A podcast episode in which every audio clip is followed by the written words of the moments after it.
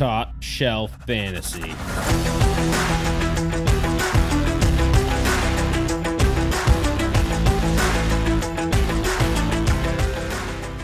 All right, Shelfies. Podcast number 208, August 17th, 2022.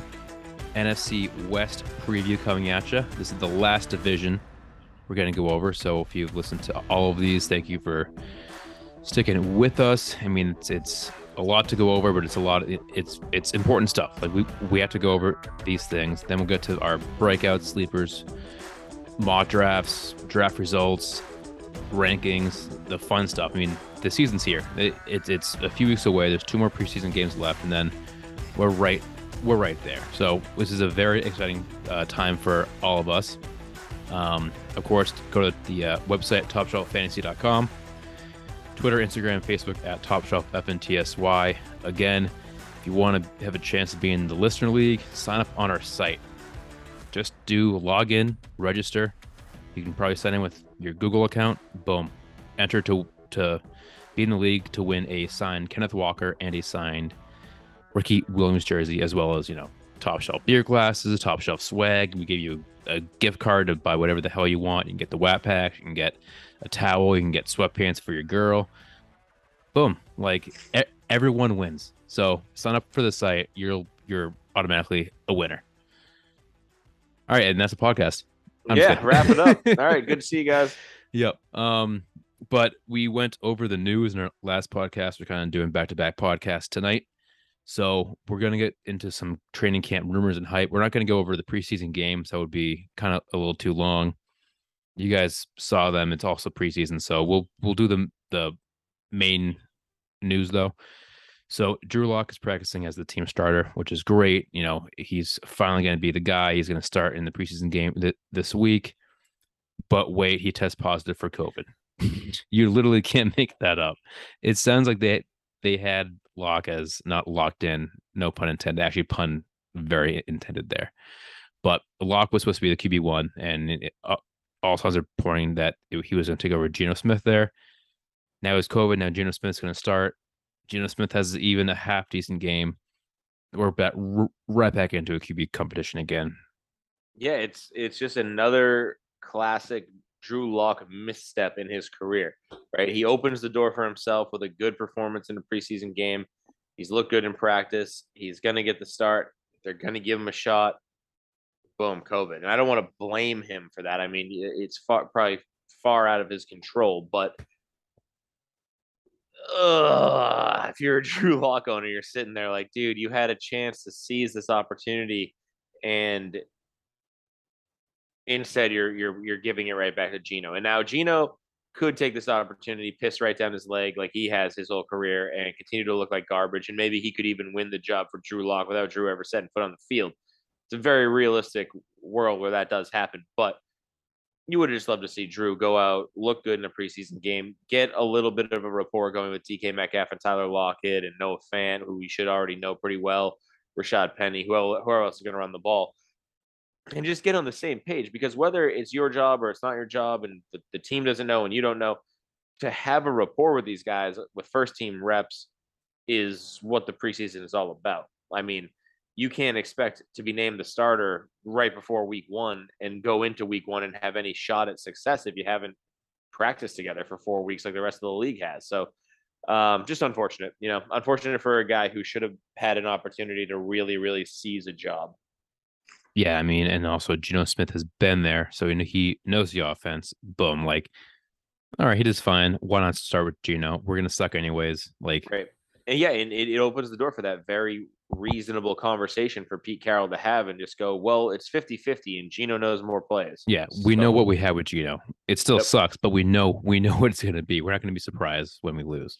Right. But I mean, Drew Lock. I'm not saying he has all the talent in the world. It's it's raw. It's it's very raw. He has arm strength, but he's just he's a head case, n- n- not accurate. But uh, hope hopefully gets you know uh out of the COVID protocol soon and uh gets laced back up. Uh, Antonio Gibson uh seen working with the special teams today at practice. So um, a, a, a little teaser. He is my bust. I want to put this out here. I, I wrote this well before any of this, in even the preseason game last week. So Antonio Gibson ran four times, I think, for two total yards, and he lost a fumble. And his whole his rookie year, sophomore year, his last two seasons, he has six total lost fumbles. He's I think he's put ten on the ground. He's lost six. That's eye opening to like good for the team that keep on giving the guy chances, but I was never sold on him in the offense. Um, especially with JD McKissic back there, them signing Brian Robinson. I'll probably talk about this when I talk about the bus article, but he was benched for Brian Robinson last preseason game when he fumbled. Preseason game, not a good sign. He's and then he was working with the second team in in practice last week. He's working with the punt unit now. That like I usually think like when someone's working with the second team, it's concerning, but it's kind of like, all right, it's preseason. Maybe they want to get Robinson some, you know, work with the first just in case. But when you're with the punt team, like you, that's very concerning to me. That that should never happen. Yeah. So I didn't think much of it in the preseason game itself. Said, all right, yeah, they pulled them, whatever. They wanted to get some run out of somebody else. No big deal, not a big deal. Then the stories start coming out. Okay, well, he's practicing with the second team. I said, okay, well, you know, they're just they're seeing what they've got, blah blah blah. Like you just said, yeah, punt team is concerning. If you are a bona fide starter, which is what people are pitching, you know, Antonio Gibson is, and you're practicing with special teamers. I mean, you're you're it just doesn't happen. That's that is a coach taking an unnecessary risk on a on a starter on their team, taking reps that they should never take in a in a real game. So that is all cause for concern. And and quite honestly, it's not really surprising to me. I mean, he's not. He is. He's been a good running back fantasy wise. I think he's been RB twelve both seasons. Uh, he's been in the league so far, which is fine. But it's right on brand for the Commanders to be saying, okay, sure, you're fine, but you're costing us possessions, like you said, with all the fumbles. We've got a guy that we just drafted in Brian Robinson, who we think is good. They even had Jaret Patterson last year, who looked more than fine, right? In a, in a lot of work. Um, and then, like you said, J.D. McKissic does does the pass catching. So if Antonio Gibson is nearing the end of his rookie contract, which I mean, he's he's every single day he's getting closer to it. There's no reason not to start searching for the next guy up, especially when you factor in how much uh, he's dealt with injuries over the last couple of years. I mean, from uh, shin splints and, and and various other maladies. So no reason the commanders as a as a football franchise shouldn't be looking for the next man up. And if I mean I'm still I, am still trying to wrap my head around seeing him with special teamers because I still think he has some value as a running back, even a wide receiver, which he played in college. I think we talked about that For earlier. sure, yeah. Too. But if they just say the guy can't hold on to the ball, I mean, we'll see some Tiki Barber style, uh, get the fuck out of town kind of attitude towards him. NFL's a fast-paced game. You, and, and you're running back you're in and out fastest of them fast. Yep. If, if if you can't, if you fumble once, they're just cracking a high noon. That that that could be it. Um, and then Dameon Pierce is turning heads in preseason. Um, he had the highest RB, uh, what is it called? Score. God, I'm blanking. Like PFF grade. Yeah. Um, for yeah, sorry, for week one in the preseason or their first game. So um, he crushed it. He's doing great in camp. Um, I like this because he's a. I own him in a lot of dynasty leagues, but he's a guy I was trying to get late in drafts. His ADP is going to skyrocket, where it might even get to like the RB twenties range because you know it's it's a hot rookie and Marlon Mack is coming off of an injury. But I mean, it's good for him. It's good for the Texans that they're getting this, you know, this rookie that that is built like a running back. Like he he has the frame for it, he has the speed for it. But if he's going as a as a RB two high flex, Yeah. no. it, it, it's I mean because it still could be Marlon Mack, Pierce split backfield, and Rex Burkhead. It never goes away. So um, good for him. He's he's doing great, but um, I'd be hesitant to you know reach for him in drafts this coming weekend. Yeah, I, I mean you're dead on, and this is another example of the overreactionary um, mentality when it comes to camp hype and preseason hype and especially for rookies. I mean, maybe here with a veteran like, oh, he's having a really good camp. I, I might I might put more stock in it than a rookie who we've never seen before. But I think what lends a lot of credence to this hype is that there's not a lot of other talent in Houston at the running back position that Yep. is a threat to stop him. Marlon Mack, sure, has upside, but we haven't seen him play huge reps since the Achilles. Rex Burkhead has upside, but he's on the back end of his career. Wouldn't you rather play the young guy anyway? So while it's probably real, I don't doubt that beat reporters coming out of Houston are I don't I don't believe them to be liars. I just think they're saying he looks good, keep an eye on him, and it's kind of getting blown out of proportion. But like you said, no matter whether it's true, false, or somewhere in between, his ADP is going to rise. He's going to go earlier. It- people will never fully ignore the camp hype, no matter how many times you caution them, no matter how many, even myself, no matter how much I'm aware of it, there's some sort of intrinsic value to hearing that a guy's doing well and wanting to be the one that hits on him. So, yeah, I mean, I wouldn't be one to reach on him, like you said. If he goes wide receiver 20 range, somebody else can have him. That's that's their that's their problem Yeah. or their reward. If he hung around till wide receiver 40, yeah, he'll be on my team. Or, and- sorry, I said wide receiver. I meant running. Yeah, yeah, running back. Um, so I have him in I think three dynasty leagues, and of course the last week I got in trades for him. Yep. Like you know, you're trying to you're trading for him at, at his peak value, and I'm getting like trades like he's a like a four string running back. Hey, I'll, I'll give you two fours. I'm like, to dra- draft this guy still in the first round. If I draft him in, in the late first, now it's worth the mid first. Like, do the Right. math. Like, Like, his, don't his his value. don't is not send gonna, me a You know what I'm going to put in my next friggin' article Yeah. is don't be a scumbag trader. And then it- when I when I kindly reject you and say, "Oh no, man, sorry, I think he's worth more than that," don't try to convince me that you're taking him off my hands because you're such Yeah. a nice guy, Dude, I'm doing you a favor. It's like, oh, you know what? I guess you are. Okay. bro. Bro, he's not even good. Oh, it's weird because you sent me a trade for him, so I figured. Yeah, it's like, well, I him. drafted this guy as like a six RB in the team that now it- now it could be a flex. Yeah, I'm not. No, I'm not going to rid of the guy. Yeah, I'm still getting offers for a third rounder from Michael Carter. I'm like, yeah, I understand they took Breece Hall, but I drafted him 106 a year ago or 109 a year ago. Do you see who's going in the third round in our rookie drafts? It's Right. pretty fucking bad. Uh, all right, want to get into uh, the NFC West here?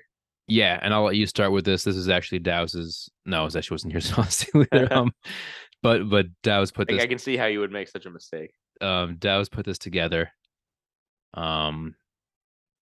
Yeah, Yeah, sorry. I don't want to. I don't want to be blamed for any of the mistakes. So just just just ignore that altogether. Um, but no, let's start off with the Seattle Seahawks. So they went seven and ten last year after a twelve and four record the previous season. Most of that can be uh, in direct correlation to the Russell Wilson injury. He broke his finger, missed some time, struggled when he came back. He definitely came back too soon, which was, I think, to be a mistake. But you love to see the competitiveness out of the guy. Um, in his absence, Geno Smith stepped in and played I would say miserably poorly. Um, but he did, when I'm looking at his stats, he was a 68% completion percentage on 65 of 95 for 700 yards and five touchdowns with only one pick. They ran So- the ball a lot.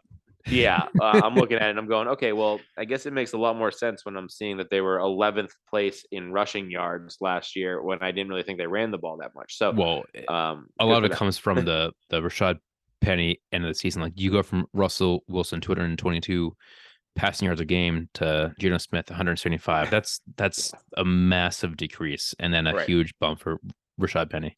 and then you saw, you know, in in turn, both receivers fell off an edge or fell off a cliff when it came to DK Metcalf Oh, and Tyler Lockett as soon as Geno. They weren't even You playable. couldn't start them, right, which It's- is a, a, a terrible thing based on where you drafted them and what you had hoped for their season. So, um, but yeah, like you said before, let's get back to it. Rashad Penny came out of absolute nowhere. Um, he has not been a friend of the program. TSF has given him a hard time year over year. And I think we're right back on that train. I think unanimously, we don't think he's going to repeat that performance. And the rumors have already started to come out that uh, Kenneth Walker is going to take over. Ken Walker wants to go by Ken now. Is that, I'm going to keep calling him Kenneth. yeah. Ken now it's like, dude, you've been in the league for a week. Yeah, he's, he's so Kenneth to me for now and for always. But uh, yeah, Rashad Penny takes off at the end of the year. 119 attempts for 749 yards, six touchdowns. That's six, almost six and a half yards a carry. So uh, he had the year of his career. We've been waiting for it. Dickie's been trying to call it for 500 years. If you've listened to any of the uh, the draft weekend podcasts, you've heard of Dickie and you've heard from Dickie. So Uh, everybody reach out to him on Facebook, Twitter, and Instagram at uh, Uh, what you call him? The yeah. mistaken Dyke. the- yes, the mistaken Dyke. yeah, reach out to him and tell him congratulations, you finally hit hit on one. But um, the other guy I want to talk about is Alex Collins. I mean, he had a lot of work last year, over 100 carries, but only 411 yards on 3.81 yards per carry. I mean, that's probably the reason we're not hearing about him right now. So that's not the efficiency that we had hoped to see out of him. I mean, I I sna- I stashed him, stashed him rather in a very late round in a draft the previous season, and thought that you know I was I was kind of getting away with the steal, and it never really never ended up mattering. I did end up trading him for, oh, actually for Kendrick Bourne, I think. So that kind of did work out. But the point is, for the Seahawks, was not the running back that they had seen the at the end of two seasons ago when he kind of took off and, and looked like he was really ready for a career resurgence. So um, I think that's why you're seeing they drafted Kenneth Walker. You still hear about these DeeJay Dallas, Travis Homer rumors as guys who could easily break into the backfield as, as some sort of ancillary piece. So um, I don't know if you have a different take on that, Scott. Well, I mean, the retirement of Chris Carson's also right. So, so the biggest thing is uh, the retirement of Chris Carson. I think the Seahawks knew there was a probably eighty percent chance he was never going to play again. So like like w- most of us. what do they do? They they they re- re-sign Rashad Penny. They draft Kenneth Walker. Chris Carson then retires. But I mean, Chris Carson was the back there for a couple of seasons. Like like even last year in four games, 232 yards, 4.3 yards per, carry, three touchdowns. I mean, that's a fine. Like, And- that's a fine season. That's 200 carries for o- almost a thousand yards and Yeah, 12 touchdowns. which is yeah, which is his pace. Like he's he's a very safe pace per game every single year. But after he left, like you said, Alex Collins got some work, didn't do much. Rashad Penny came in late. Other than that, like like the team was just in in disarray since the Carson injury. Then soon after that was was the Russell Wilson injury. But one of the biggest pieces here for for the running backs in Seattle, like you see Rashad Penny, Alex Collins combined for 18 targets. Chris Carson six targets last year. They're they've never really had a pass catching running back. Sure, DeeJay Dallas, Homer, they're the pass catching backs. They want that that that actual like third down back that can, you know, Kenneth Walker. I know he didn't catch the ball a lot in college, but either did Jonathan Taylor. They didn't have to. That wasn't their offense. So you can't assume right away, oh, they fucking suck at it. Like you like Arizona, oh, JT can't catch the ball because he didn't do it in college. Well, come to find out he's very good at at, at catching the ball. yeah. So Kenneth I do Walker, think it, it could also be a limitation of their offense. Um, they just kind of haven't ever done it. You know what I mean? I mean, even when you go back, they had Marshawn Lynch, McKissic right. on the team. Marshawn, like these guys that went on to different teams and caught the ball just fine, just didn't do it for Seattle. Yeah. So it's just problematic from that sort of that that sort of direction when you look at it that way you're like well okay well is it the player is it the system is it the coaches is it the quarterback you know and maybe you can extrapolate it that way and say well maybe russell wilson doesn't like to throw to their running back should i be worried about uh Javonte williams and melvin gordon maybe Russell. Wilson did, doesn't really throw it inside, or or like like like we said with like. I I mean, I guess we'll come out with a tight end now. Um, Noah Fant. Hmm. We saw Gerald Everett there last year, and I like Gerald Everett a lot this year in his new situation with the Chargers. But Russell Wilson doesn't really make tight ends fantasy relevant. He just doesn't throw inside. He like he like which is might be the best bet for him not to do so. He throws on the outside a lot, which is why Tyler Lockett, DK have been two top tier receivers for so so many years. But they just he just doesn't throw inside, which is a lot of the routes for the tight ends. Maybe that's also reason why the running backs aren't getting that many targets. I think we might have just cracked the code here over on Boom. the old so Seahawks. so Javonte and Melvin Gordon are gonna suck this year in Denver. Dude, that, you know what? They're bums. Everybody should trade him to me for fucking Yep. nothing. So, well, like, let's see. Honestly, Wilson came in the league in 2012, and since then, what he had a couple big games out of Will Dissly and I would Jimmy say one or Graham, two, yeah, one, and, well, one or two as well. But that Jimmy that Graham's was off peak. of Jim. Yeah, He's coming off off a tight end one year with, with the Saints. pack. Well, sorry, the Saints getting traded for was it a Congo or Yeah. um Okung at the time. Yep. Um, yeah, he goes Yeah. there. Pretty sure he's probably a top seven tight end, but this is a guy that was, you know, 1,200 yards, six, six plus touchdowns a year. And it's just not in Seattle. And, and again, is it Russell? Is it the coach? Is it this like Right. Pete You know, Carroll's yeah, been there for it's so long? Like Is Pete Carroll just an old school uh, coach? and it that could be because his tight end they want to run the ball a lot. Yep. They want to run the ball, run the ball, run the ball, which is good, but you're limiting Russell what Russell Wilson can actually do. Damn, now I'm worried about my Albert O picks. I know. Ah, good. All right, so we kind of went ar- around there. I think we can kind of. Noah Fant, are you drafting him before we get to the wide receivers? Yeah, I mean, I would. Um, Late, like late round late, with like yeah. If he's a guy like the Cole we always talk Kmets and stuff. approach of, of not taking a tight end, um, you start to see those, yeah, Cole Kmet type Hunter Henry's even come off a board. I'll take a I'll take a shot on Noah if he's hanging out there. I still think there are the people out there in the world who are drafting him higher than that. Um, and yeah, I just he, I, he I refuse to spend up on on Noah Fant. Like I think you see a, a real drastic tier break after you're like TJ Hockenson type player. Um, and I think you see a, a, a very stark dip. And I think then you start talking about Hunter Henry, uh, Noah Fant, et cetera. And, and I shouldn't say it's like it's a super pronounced dip because in the tight end world, that's probably 20 points. But right. there's a definite drop off in, in talent and and situation. Yep. Um, then running backs quick, of course, it's Rashad Penny, Kenneth Walker, who you want to own. I want to own Kenneth Walker more, but I think you're going to be surprised. And I think if Rashad Penny is healthy enough to start the season with Kenneth Walker, it could be a freaking headache. It's gonna be a headache. I mean, Yeah, I can. Almost, and I this is one of the worst lines that. in the entire league. So it, Right. it's could it could be horrific. I mean, I do love they added Charles Cross. I think that's a huge plus for them um, as the offensive lineman uh, early early pick in the draft. I think that's a, a great addition.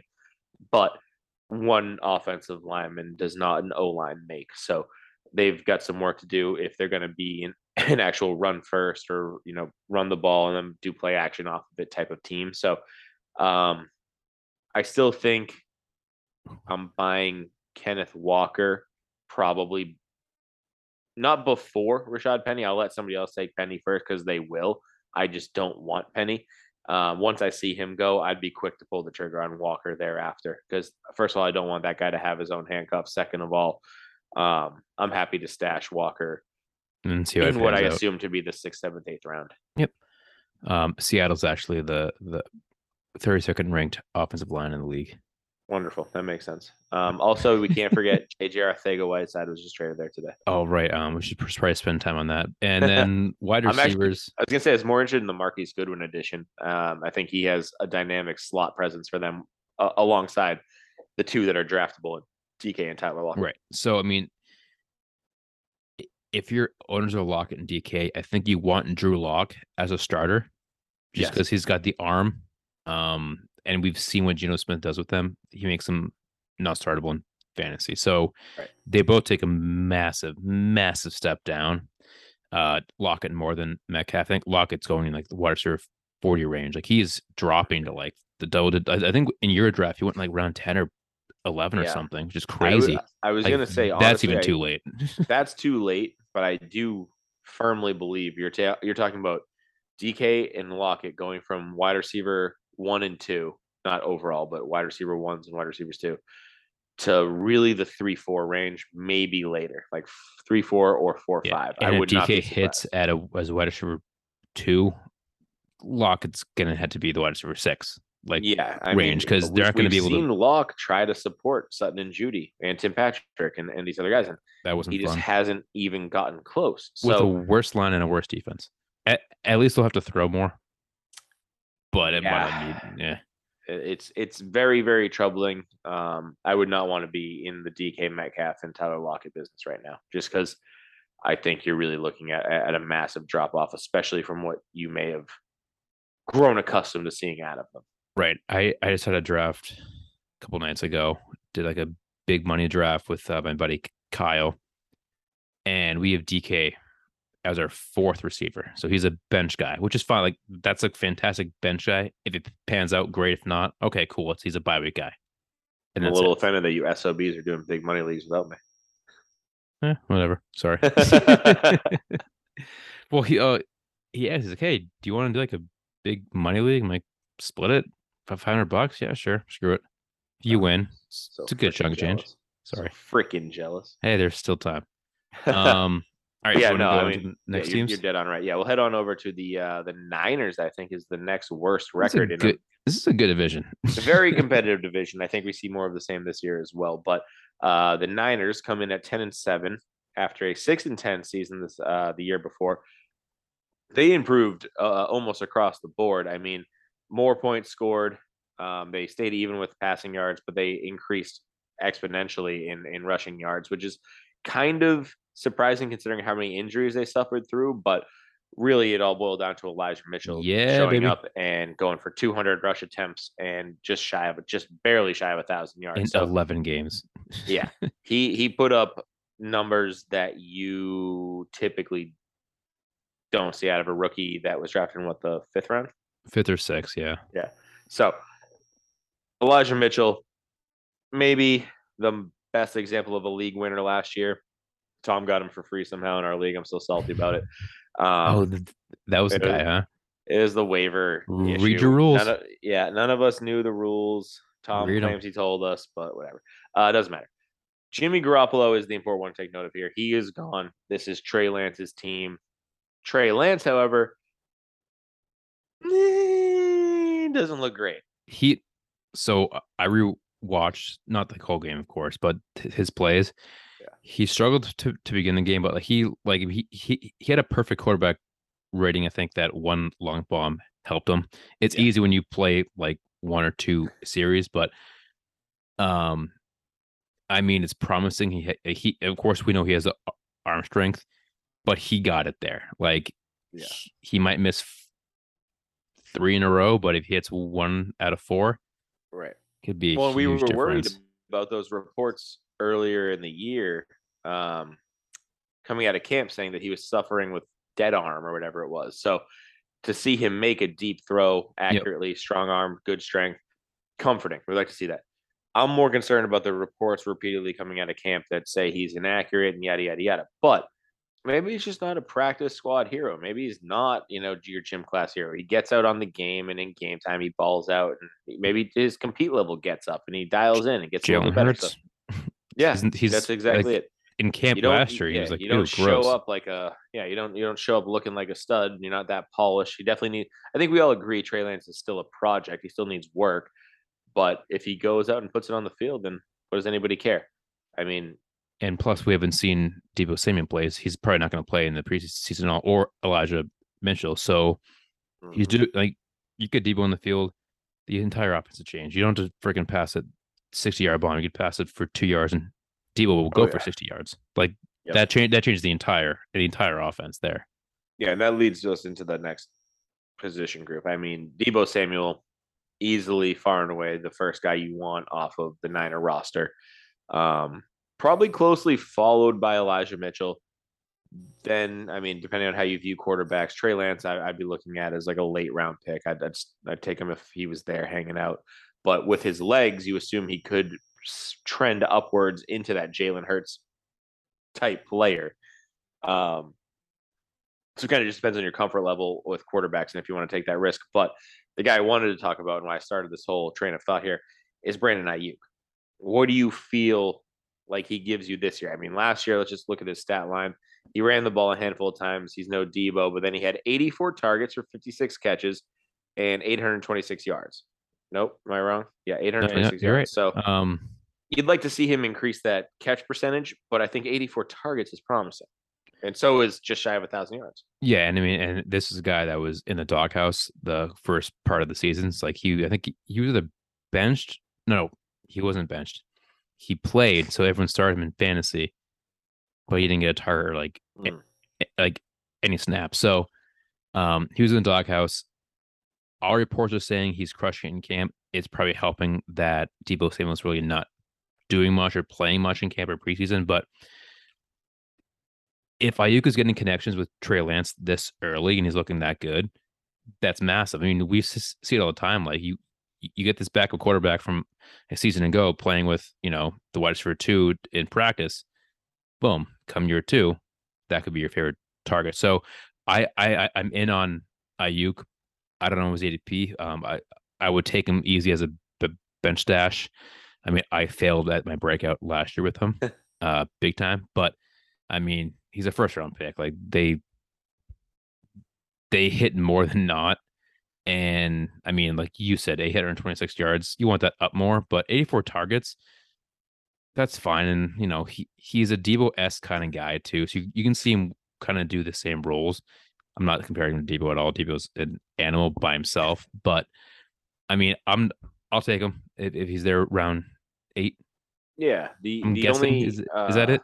Eight, yeah, I- I would guess right around there.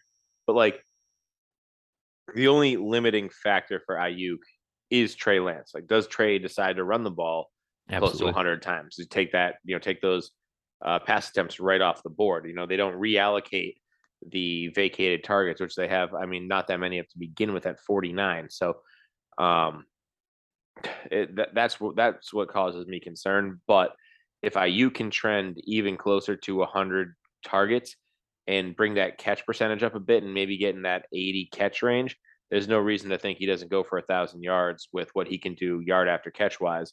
And you know, you're going for a thousand yards with big YAC yardage, you're probably grabbing a few extra touchdowns too. So I think he continues to be one of those players with a lot of upside. Um, so Tully, if you're listening to this, I'm still trying to trade you for him, but his seal or sorry, his floor is dastardly low Well, like, because one bad game, he could be right back in that doghouse, and that's what worries me. right, and not and not even that. Like like you're saying, yard after catch. If you want Deebo to hit, if you want I hit, and then we'll talk about Kittle after that. You need yards after catch, like especially in the Trey Lance offense. You can't just go down for bombs the entire time. Right. Like you have to have yards after catch, and and and he could be fun for the offense, but he could go 56 for 826 again and five. Like like I can totally see that. Not a horrible floor, but it's definitely not startable fantasy option. Right. So I mean, like th- the skill levels there, it's up to Trey Lance. George Kittle, is he still still a top three tight end for you in fantasy?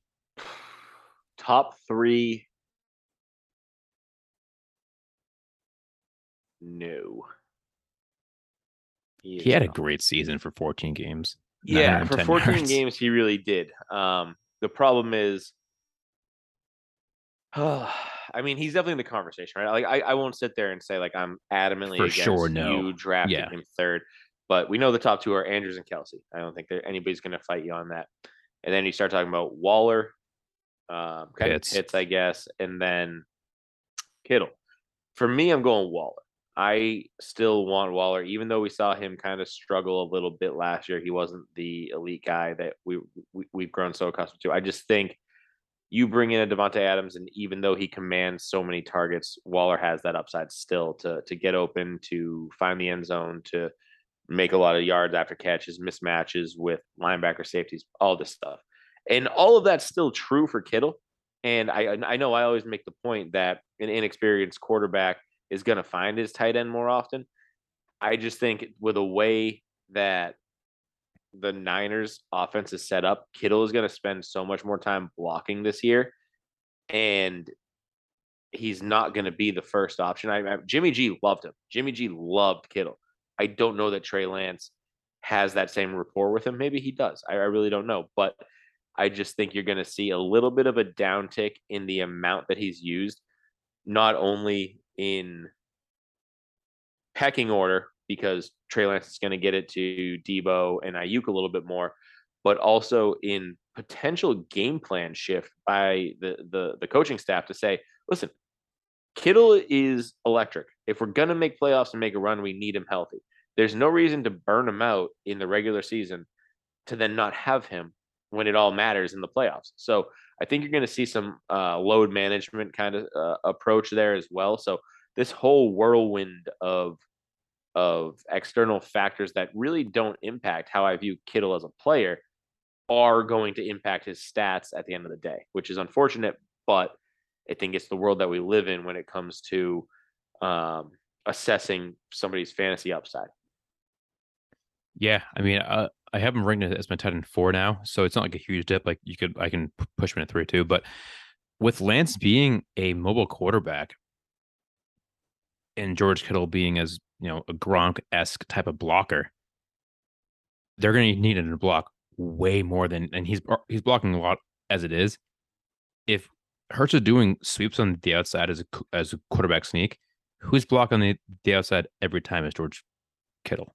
Right. Like he's, he's going to have to block a lot more. So, and he's um, great at it, and he loves to do it. So, and the, well, and that's why he's he's on the field all the time. But like, he's one of the best the best pass blocking tight ends we've seen in the last twenty years. So, um, I still he's going to dip a bit, I think. Um, but I think he'd be a great um, not steal, but you know he's not going to go in the first two rounds like he did the last two years. Yeah, I mean, definitely. I think people still see his value. He's not falling way down boards. It just becomes the question of are you comfortable taking him? And, and for me, I would much rather be in the camp of even potentially reaching on Andrews Kelsey or waiting for whoever comes after. So soon, I'm almost that's really my tier break, right? Is waiting mm-hmm. till somebody else takes Kittle and then I'll start thinking about the next tier. And I yep. probably am still not biting on most of these guys, but that that's kind of how I do it. I don't necessarily try to set theoretical tier breaks. I wait until somebody makes my break for me. Yep, it's fair. Uh, and then the running backs, um, of course, Elijah Mitchell. He's dealing with a hamstring injury. He likely won't play in the preseason. Um, but Trey Sermon's there, who was the higher pick last year. He's looked yoked.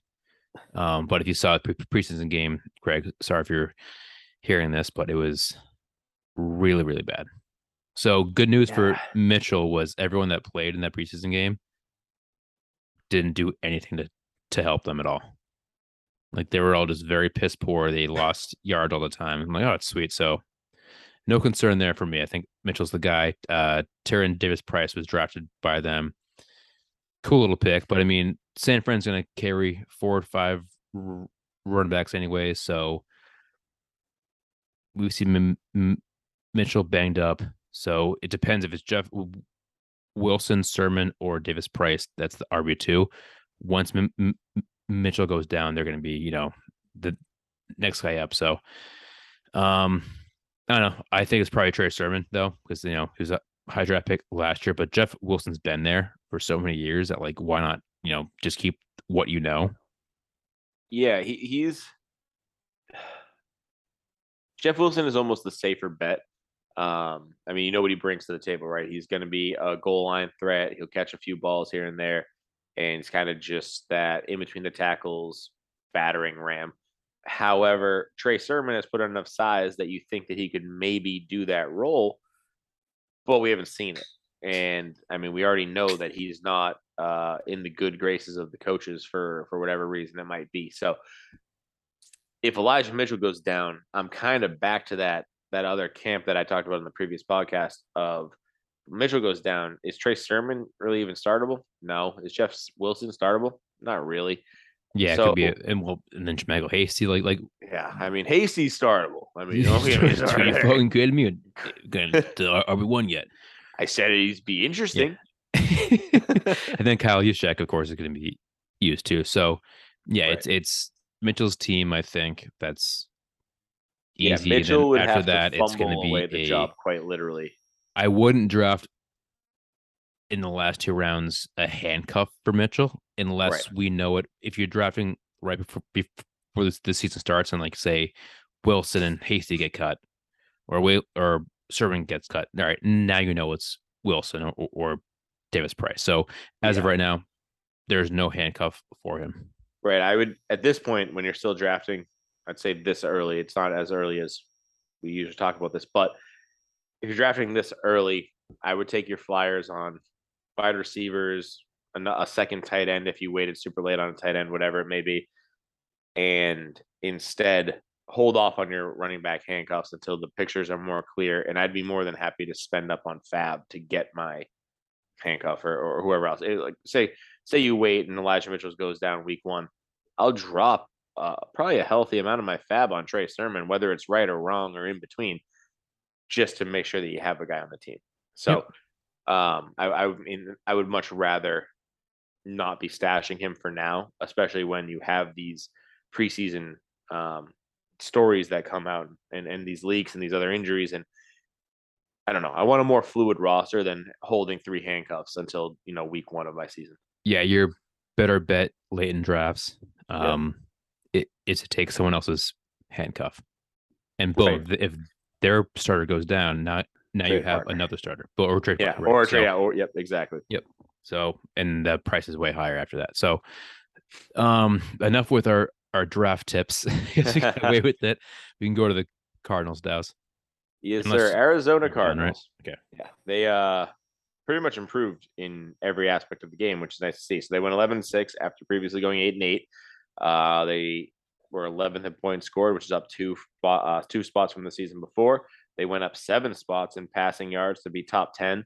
Um, they were 10th place in rushing yards as well, which is a little bit down, but only three spots down. So you'll take that to see your passing stats go up by seven. Um, defense, they were pretty much equal across the board, so I don't want to belabor that point. But what's important to note is that Kyler Murray played 14 games. He got a little dinged up, but he still powered through it. He threw for 3,700 yards, 24 touchdowns, 10 picks, almost a 70% completion percentage, and almost eight yards per attempt. So he's right in all the ranges as a quarterback you want to see. And then he did you the bonus of tacking on 88 attempts, rushing the ball for 423 yards and five touchdowns without fumbling. So Kyler Murray has done everything that he needs to do. First of all, to get paid, which he did, but to remain as a top five uh, prospect in all fantasy drafts at the quarterback position. So I don't know. People bash him. Uh, All this Call of Duty stuff comes out, and they're everybody's all worried. Oh, Kyler's going to be bad come late October. I it's just, I to me, cross that bridge when you come to it. By late October, you should know what your team's doing, anyways. If you if you really do see a drop off, trade him. You'll be fine. You'll get a huge return for him because you know what? Somebody else is going to view him as a top five quarterback because he's going to be killing it for your team, and you're probably not going to want to trade him either. So, put your money where your mouth is. All you people talking shit. Video games are awesome. Yeah, they are. um, I mean, we saw him dip last year. He was hurt, and I mean, Right. I'm much more concerned about his shoulder injury causing the dip than I am some yeah, video games. because those actually. But I mean, the video game thing was very again. I said it was interesting because exactly the day it came out. But um, I mean, people bash the guy like, oh, he's gonna he's gonna hold up. I mean, for the next at least five years, he's a top five quarterback. Right. And if you're doing redraft, you only need him for one year. Right. He's accurate. He can run. He can throw deep. Not going to be, you know, he's short. That's fine. But I mean, DeAndre Hopkins is getting older. Yep. Marquise Brown is there though. They they traded for him, so they have a, a younger guy there. They got Rondale Moore. Like he's they're setting him up for for success after Hopkins and AJ Green are gone, and you'll probably see him bring in a, another guy too. Like they still haven't moved on from Andy Isabella. Not saying he's a thing, but like you know, it's a fifth, sixth, what wide receiver, sure, but um, yeah, I they're mean, another team that I'm kind of surprised hasn't looked at like a Will Will Fuller type player.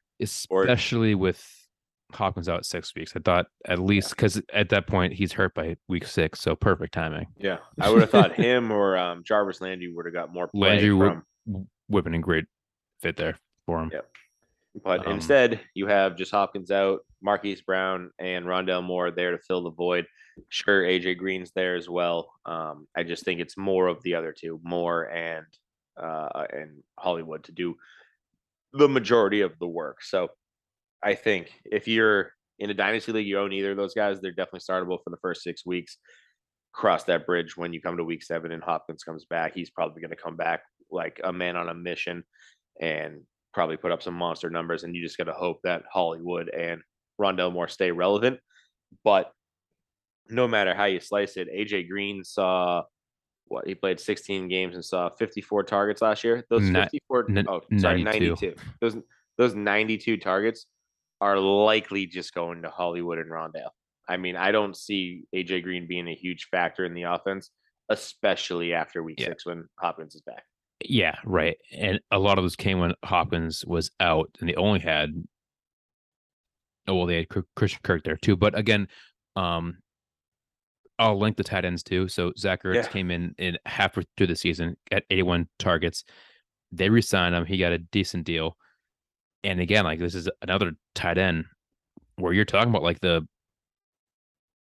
the Darren Waller Kyle Pitts Hockenson tier.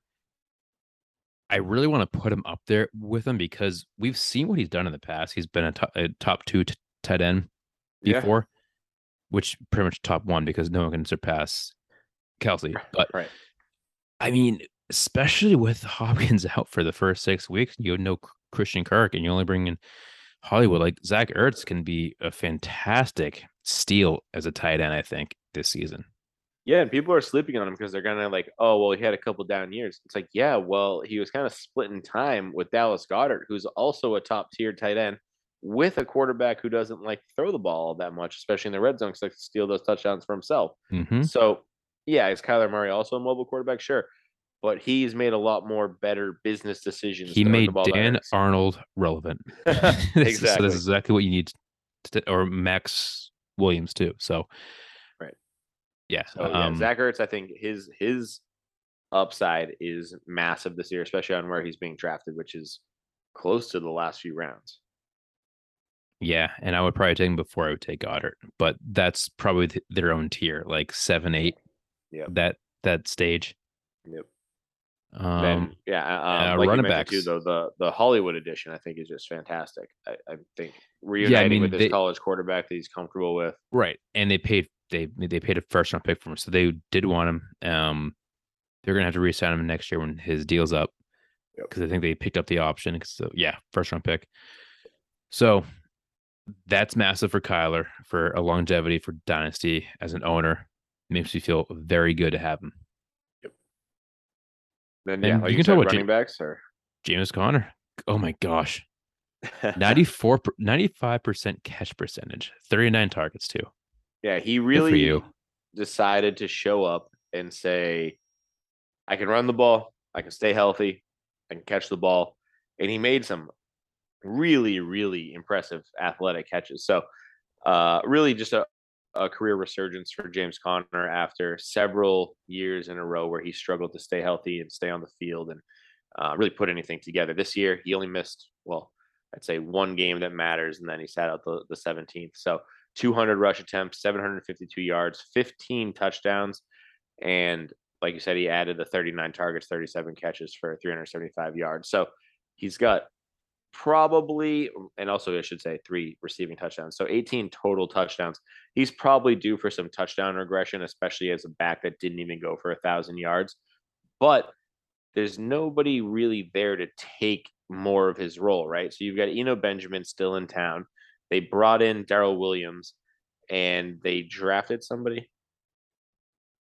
No, I made that up. They didn't draft anybody. So so jonathan ward right yeah, Jonathan Ward. I knew there was a fourth guy somewhere. Son of a bitch. But yeah, none of these guys do I consider to be massive threats to James Conner. And on the flip side, they let Chase Edmonds go to Miami, who was the massive threat to his his role. And even Chase Edmonds, who I find to be a pretty talented back in and of himself, couldn't do enough to usurp James Conner. So you wrap all this into a nice little tidy little ball, and you're like, well, James Conner then in theory should continue to have the bell cow running back duties in Arizona so long as he's healthy and on the field.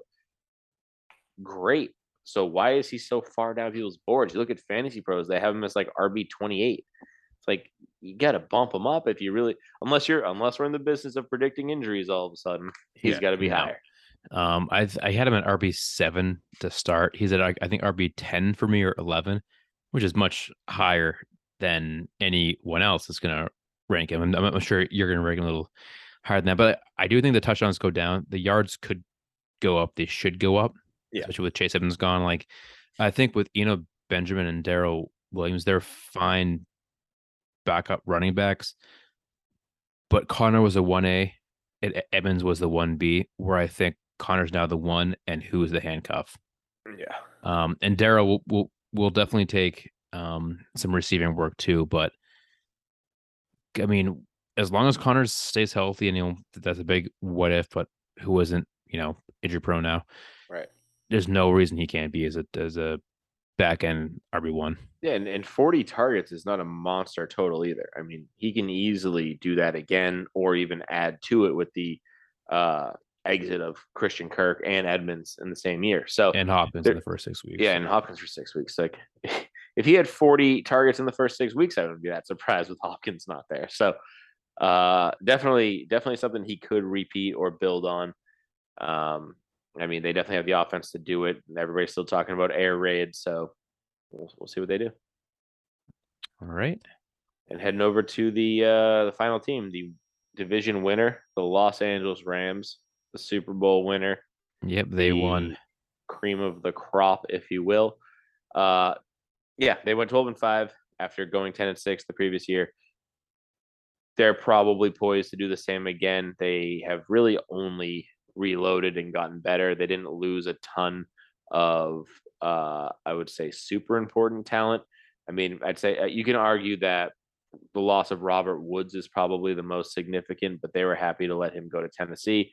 Sony Michel was a depth piece. We talked about him, I think, on the previous podcast, or maybe that was earlier. I but think, bef- yeah, I'm kind of yeah, mixed up with that. kind of blending them all together. But essentially, what we're said is he was a great depth guy, but he is expendable, especially if you had to pay him another contract.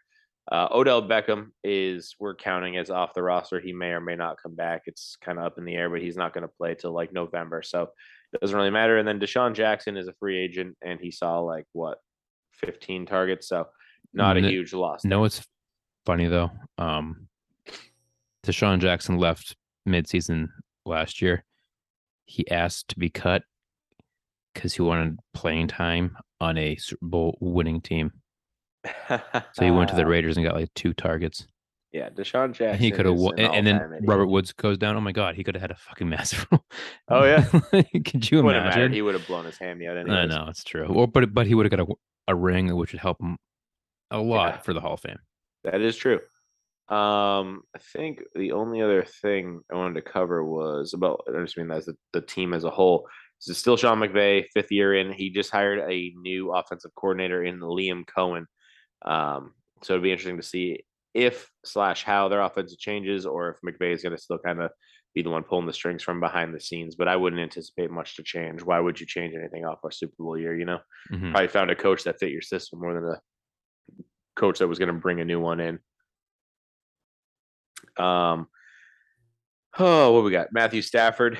I mean, he had a, a career year, really 400, just over 400 completions, shot barely shy of 5,000 yards, 41 touchdowns, and 17 picks. The 17 picks is kind of high, but most of those were kind of towards the end It's- of the season.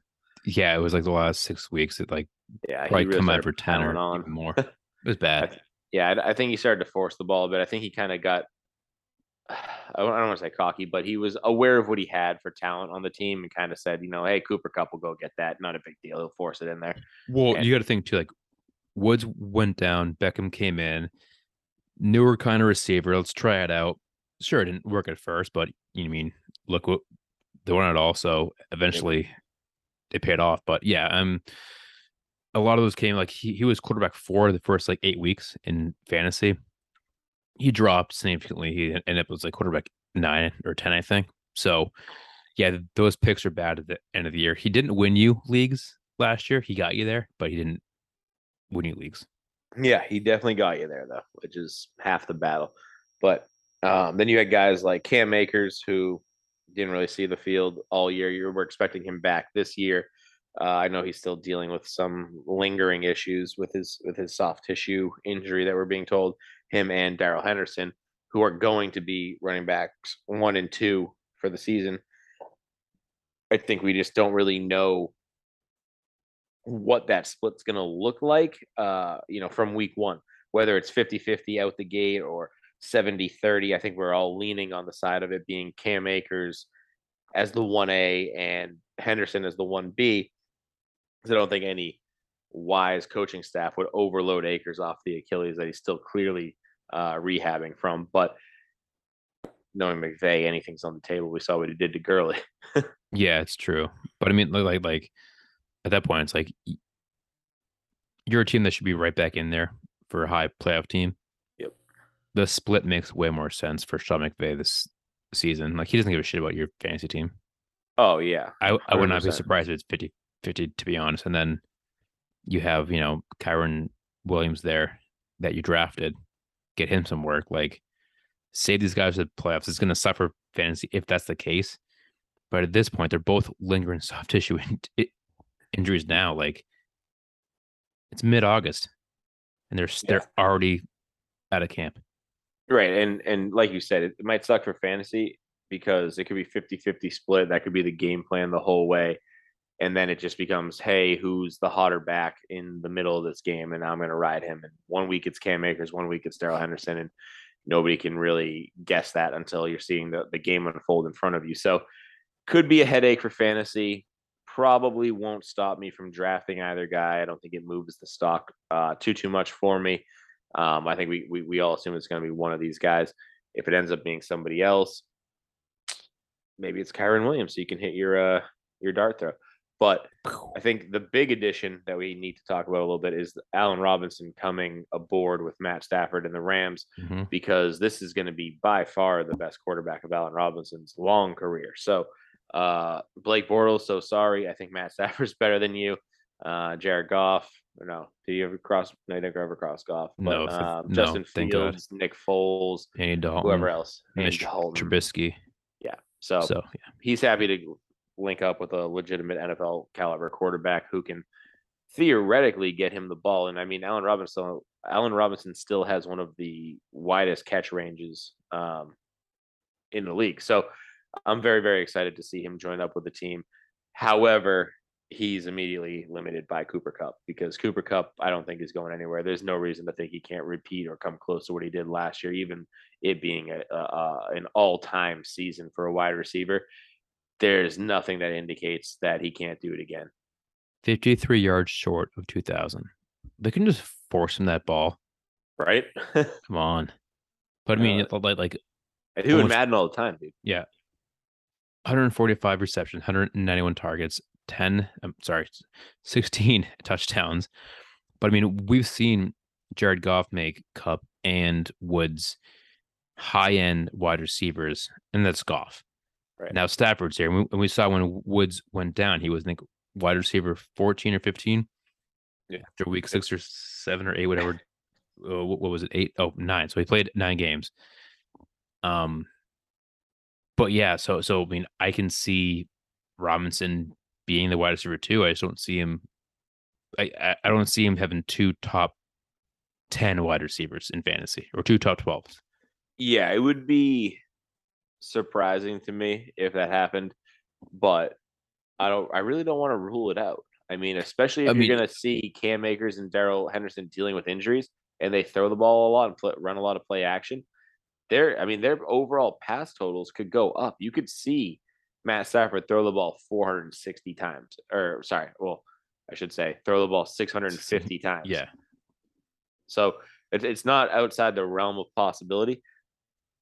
Is it likely? Eh, I don't know. But Odell Beckham's production is gone in for all intents and purposes. So if you can combine Odell, DeSean, and anybody else who caught a pass that I haven't listed here that also left. Van. Oh yeah, no man. Yeah, I mean, That's it. or yeah, or really just absorb Van Jefferson's uh, 90 role, which could could go by the wayside. Uh, it's possible. I, I don't think it's likely, but it's possible. I think it's more likely that you see Cooper Kupp be a top three wide receiver, and then Allen Robinson be top 15 Mhm. I think that'd be a very likely range of outcomes. Yes, and then to end it with the tight ends, Tyler Higbee, Gross. last round Arthur. Why not? Yeah, I mean, he has the same upside that he has every year. Yeah, is that he's in a fantastic offense that should score a lot of points, and he is a big target in the red zone. He's on the field because he blocks well. Yep. He's a good That's- blocker, so that's why he's not going to be great in fantasy. Mhm. Once again, Yeah, I mean, there's there is a world that he returns to a top ten tight end but caliber. like what you always say, that's ten total points in the season. Like that's from like what tight end eighteen to ten is like one Right. more touchdown. exactly. It's just if you're not getting, and this is how I always view it. If I'm not getting a top five tight end, I don't care if I get tight end six or tight end twenty six. Like the You difference in points, I will make them, up with running backs and wide receivers that I draft instead of those Mhm. those guys all year long. So I don't know. Tyler Higbee probably not draftable for me personally, but if you take him in the last round of your draft, you're not doing yourself a disservice to do so. Like he has Agreed. the same upside as if you took Noah Fant in the mid rounds. Yeah, Yeah. so I think that's that's really it. Um, that wraps up all of our division previews for all of y'all shelfies at home. Um, like we said at the top, make sure you're joining our listener league drawing. We want to make sure we filled that league up before so we can give away some sweet prizes to all you guys. Kenneth Walker jersey, Ricky Williams jersey. Um, you're going to see articles coming out. Sign up on the website. You'll get first looks at everything. And on some of the articles we're going to start doing, you're going to get the only look at it. And, uh, if you're not signed up, you're not going to be able to see it. So just go ahead and sign up. It's free. It doesn't cost anything. We're not going to bug you in the emails. All you're going to get is more of our content directly to your email inbox. So, um, honestly, what do we have next, Scott? We got sleepers and what else? Sleepers, Busts. busts, breakouts, star throws, bounce back players. That's where it gets fun. Yeah, and we'll have that for you later this week. Um, keep your eyes on the website. We're going to have updated rankings probably the same day, Thursday, Friday this week to get you prepped for the weekend. Uh, we know everybody's starting their drafts in in short order, so we want to make sure we have that for you. Um, beyond that, we're almost ready for the season, man. We're getting close. It's right there. We're gonna start be doing to believe and not to believe before we know it. I love that segment. Well, you guys did that last podcast too. yeah, Craig wanted to throw it in there, and I was like, I love it. Yeah, it was fun. yeah so uh, i think that really wraps it up shelfies as always thank you for listening we appreciate it reach out to us on twitter facebook instagram at top shelf S- fntsy stay fluid stay loose Top shelf fantasy. Stay fluid. Stay loose.